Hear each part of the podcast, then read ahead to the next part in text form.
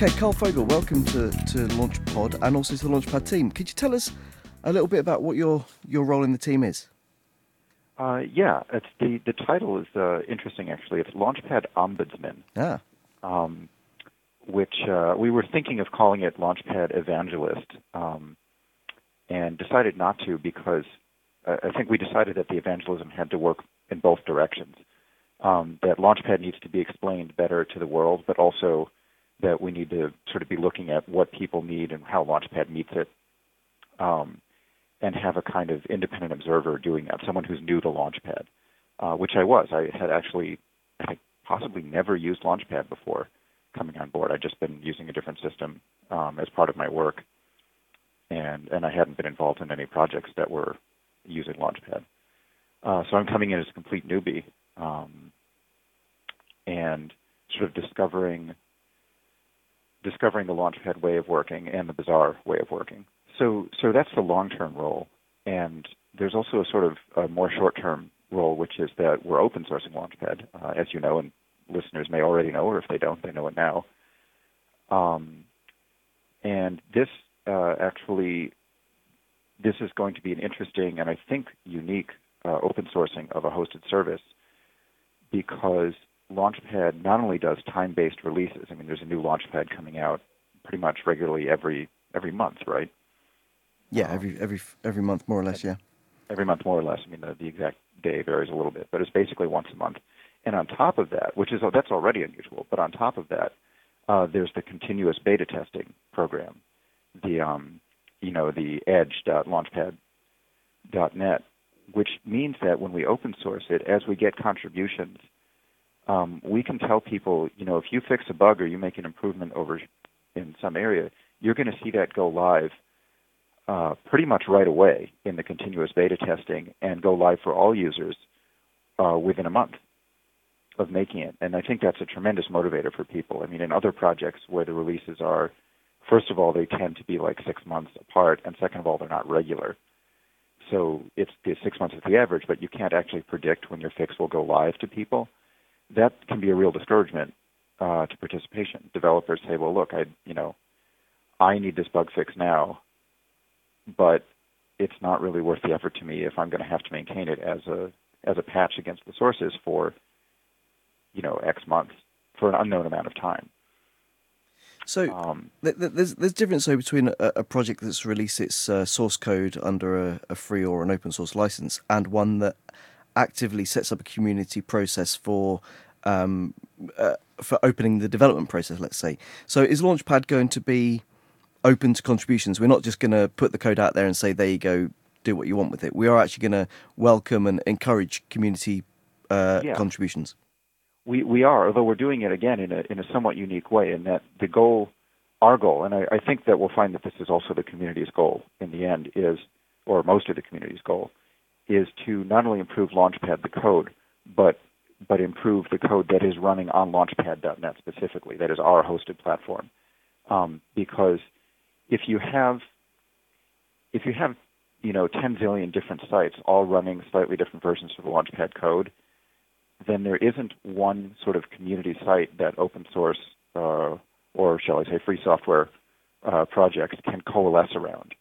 Um, there's a, a, big benefit to to having projects on the same site. First of all, developers can share their, you know, they use the same developer account, the same role between different projects um, they uh, accumulate karma. Because karma has a technical uh, meaning in Launchpad. Um, across all their projects, projects can can sort of interact with each other. That is something that, although it could be done between different Launchpad installations via APIs to some degree, it's much better to do it within one site. So we are opening it up. We're not just throwing the source code over the wall. We're opening it up to community contributions, but we're also going to make a special effort to see to it that those community contributions get back on launchpad.net and that they are done in such a way that they encourage people to use launchpad.net specifically. Um, so I've got a bunch of ideas about about how to do that. Um, maybe I'll, you know, I, I feel sort of it's it's dangerous to say them all because who knows we might do some of these ideas and not do others, and you know, let the cat out of the bag. But one thing I was thinking was, um, like any large complex piece of software, Launchpad is hard to get up and running. uh, not not hard like in rocket science, but you know, it's not just a matter of you configure, make, make, install, and then you press the button, right? You, you say it's not rocket science, but our um, our installation script is actually called Rocket Fuel Setup, isn't it? uh, and that's right. I'd forgotten about that. Yes, um, and I think that's probably there's a reason for that.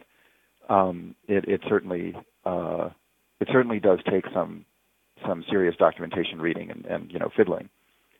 And one thing we can do to make uh, developers' lives a lot easier, if if we have the resources, and this isn't a, a commitment, this is just an idea, is uh, have a few a few testing boxes up where basically they have Launchpad images or preset up Launchpads ready to go. And if you're a, a reasonably trusted member of the community, or or even just someone with a patch, and you you put your your patch, your bundle, um, into the appropriate place, and you hit a button, it'll reset one of those instances to come up with your change. And there'll be some data already in there, and then you can add more if you need. And basically, we'll make it so that you can do Launchpad development without actually having to set up Launchpad to run on your own machine. You can sort of test your patches, and we'll have taken care of the, the environmental overhead for you. Um, this is something where an a economy of scale will, will pay off a, a great deal. I mean, for if we do it at all, it's as easy for us to do it for ten boxes as one, right, or hundred boxes if we can afford it. That's that's that's really cool. Um, yeah. So, so I, I should I should uh, admit that that although I think I may have mentioned this um, when I was just before just before I came on board when I was interviewing, I don't think I've actually discussed that idea with anyone senior enough to approve it. Okay. So this again, this is not a promise. It's just the sort of direction that that I think we should go, which yeah. is you know making it really really easy for people to improve Launchpad uh, in such a way that we we know that the changes will work on Launchpad.net and we can make them go live as soon as possible. Cool. So, um, so yeah, uh, Launchpad isn't just hard or say let's let's say more involved to get up and running, but it's also uh, known for a learning curve for for new developers. Uh, so, is there anything we can do to help people become uh, contributors in a useful way uh, with, without having to climb, uh, you know, an Everest style size uh, mountain in order to, to, to learn what's going on? Well, I think I think you do that through community bootstrapping. I mean, there's there's only so much we can do to alleviate the the inherent complexity of Launchpad. Obviously, we can document the APIs. We can um, we can do some task-based documentation, like you know, if you know a document that says, okay, suppose you need to fix a bug in the bug tracker itself. Here's where you would start. Here's where you'd look, etc. Um, but basically, with something that complex, there are always going to be dozens of entry points, and and it just that's inescapable. What we can do is make sure that we set up an environment where once people have that expertise, uh, people outside Canonical, that they stick around and share it.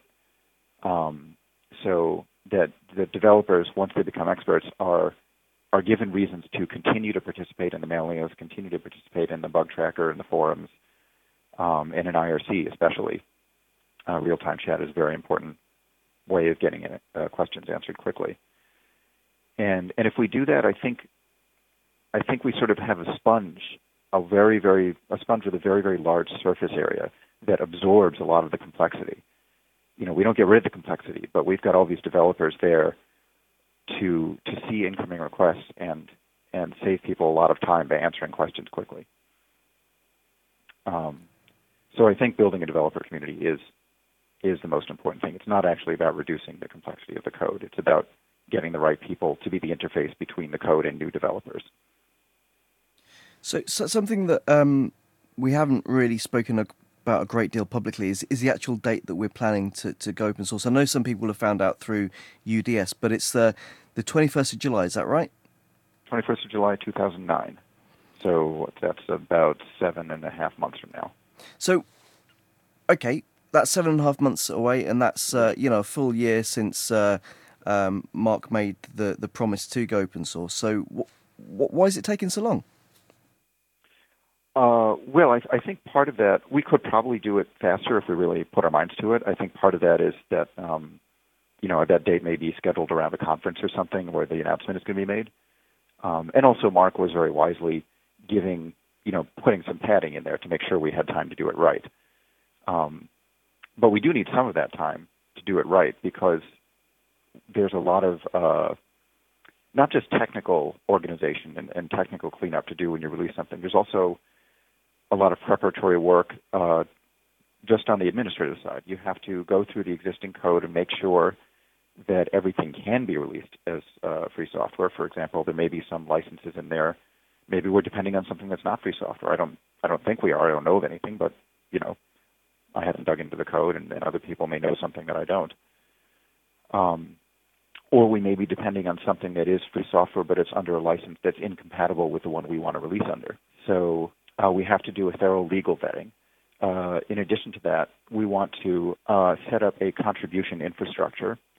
So that means we'd like to have a development development documentation populated and ready to go, so that you know when we say, okay, Launchpad is open sourced, and people show up and there's a page with a big, you know, to be done written on it, that's bad, right? We want to actually have that page finished, telling them where to get the code, how to develop, what the coding guidelines are, things like that.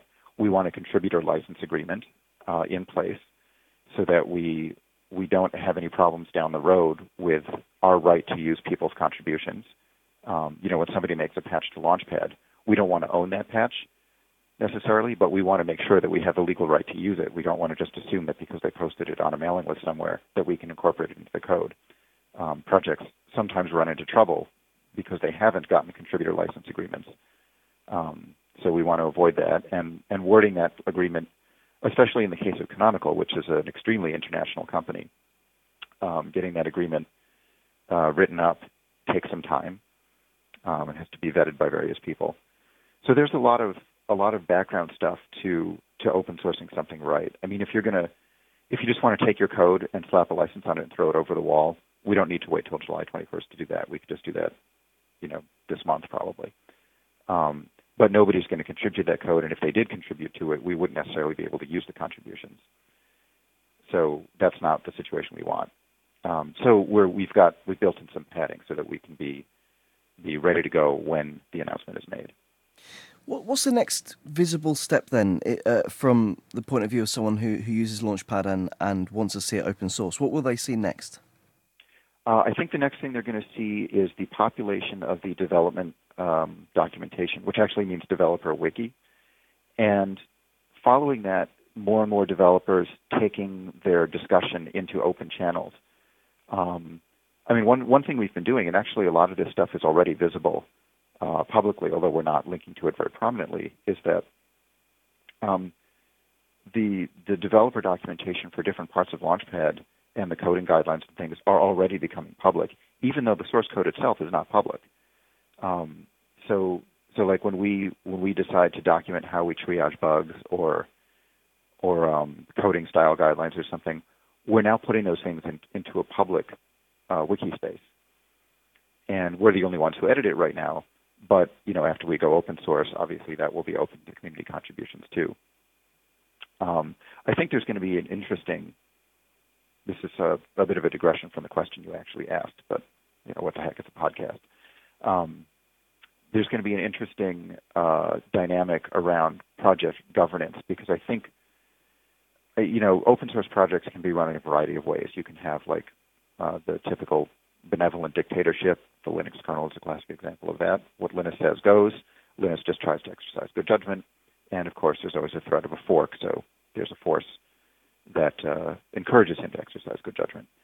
Then there are projects that are run as um, flat-out democracies, where every developer has a voice. They, you know, they choose an electorate, but then everything is done by consensus, um, and they vote if they can't reach consensus, and everybody has one vote.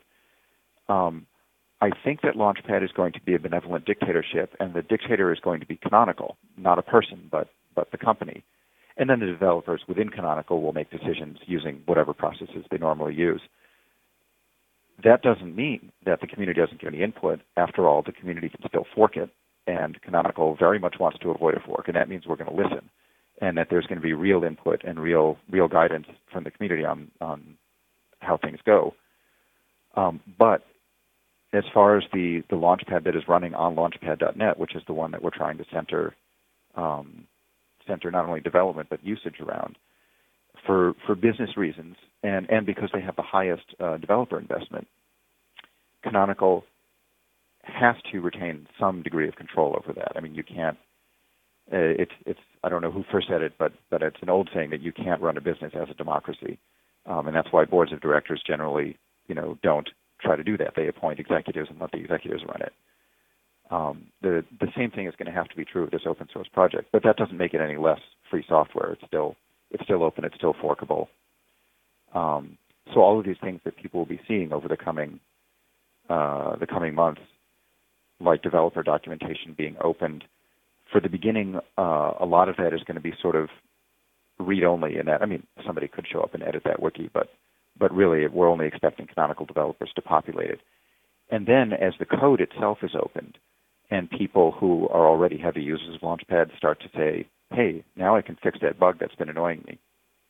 Um, then we'll start to see more community influence over the the stuff that can't clear, like the the documentation and the the the uh, procedural guidelines, like how we how we prioritize bugs and things like that. Um, so I think that was a very uh, a very um, broad answer to the question you initially asked, but but I hope it gives some idea of what people will see over the next few months. Yeah, that's fantastic. Um, just just to wrap up, can you tell us a little bit about your background and, and how you came to Launchpad? Oh, sure. Yeah. Well, so I worked for, um, still work, um, doing small bug fixes, but I worked very intensely for uh, eight years, depending on how you count, on the Subversion project, um, which was a real education in how to uh, how to run an open source project starting from scratch, um, and how to you know how to get volunteers involved. And although I was mainly programming on Subversion, um, I was also sort of trying to do community building, and I began to see that the community building was a lot more complex than the programming. I mean, there are some there are some complex parts of Subversion, and and uh, especially complex parts of CVS to SVN, the the uh, CVS to Subversion converter, which turns out to be more complicated than Subversion itself. So there was a lot of, of heavy duty programming to be done. But the really interesting stuff, the really hard stuff, was in getting the community to work well together. Um, some people came to it very naturally. They sort of knew how to play well in the sandbox. Um, other people, without mentioning any names, less so. And so after about five or six years of that, uh, I approached O'Reilly uh, we'd been talking about doing a subversion book. In fact, I'd, I had initially agreed to, and then said, no, you know, I think the book that I'd really like to write uh, is one about how you run an open source project, how you start it, how you build a community, and things like that. So I did write that book. Um, you can, it's online at producingoss.com. The title is Producing Open Source Software. Um, but one of the things I focused on in the book was the importance of having your tools work right um, it's it's all very well to come into an open source community with or to build an open source community with great intentions about you know how you're going to how you're going to run the project, what kind of governance structure there's going to be, how you're going to treat people, the kind of tone you're going to set on the mailing list, things like that. But nothing beats having good tools. That is, that's like, you know, the right the right tool can can just completely solve a problem in a way that all the good intentions and community procedures can't.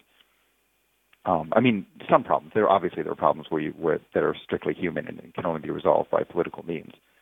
Um, but a great example is um, we uh, had to. We were getting a lot of new contributors in Subversion, which is great. But it was actually beginning to be a problem to evaluate them because when somebody was proposed to become a new maintainer, uh, that is someone who has the right to make changes that show up automatically in the next release. You know, they don't have to go through any gateways to do that. Well, to find a new maintainer, you have to go back and evaluate all the person's patches and and sort of look at who was involved in those patches and maybe talk to those people. I mean, what other developers were involved in them. And simply the task of finding those patches, digging them all up, is actually kind of cumbersome. I mean, you can do a Google search and you can look through the mailing list, but but there's a lot of bureaucratic overhead to doing that. And what was happening is someone would propose an existing contributor for to become a maintainer. Um, this happened on a private mailing list, and there would be this silence because it's not that we thought the person shouldn't be a maintainer; it's that none of us had the time to go digging up all that history.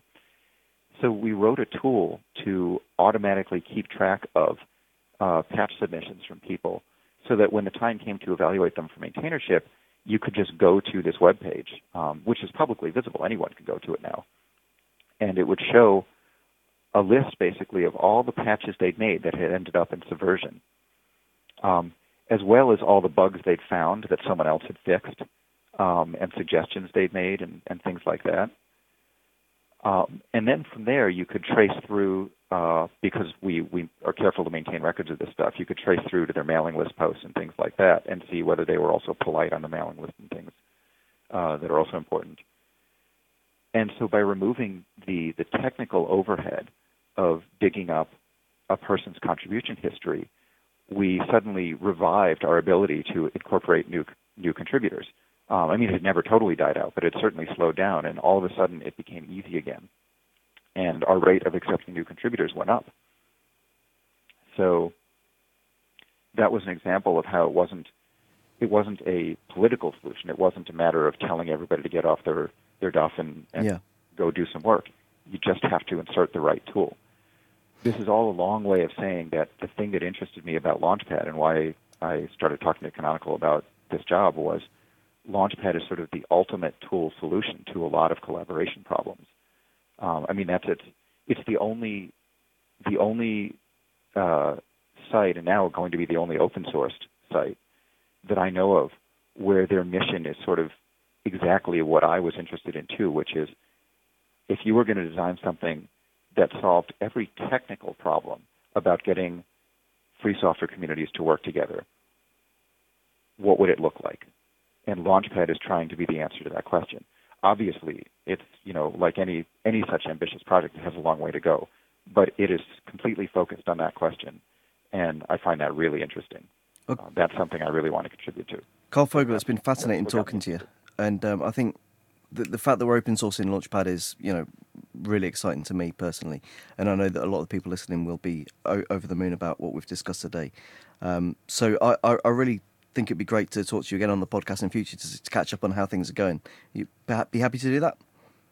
Uh, I'd love to. Thank you for asking me. Cool. Okay. Well, um, thanks very much for listening, and thanks for joining me, Karl. Um, we'll speak. Well, speak again on the on a future podcast. Cheers.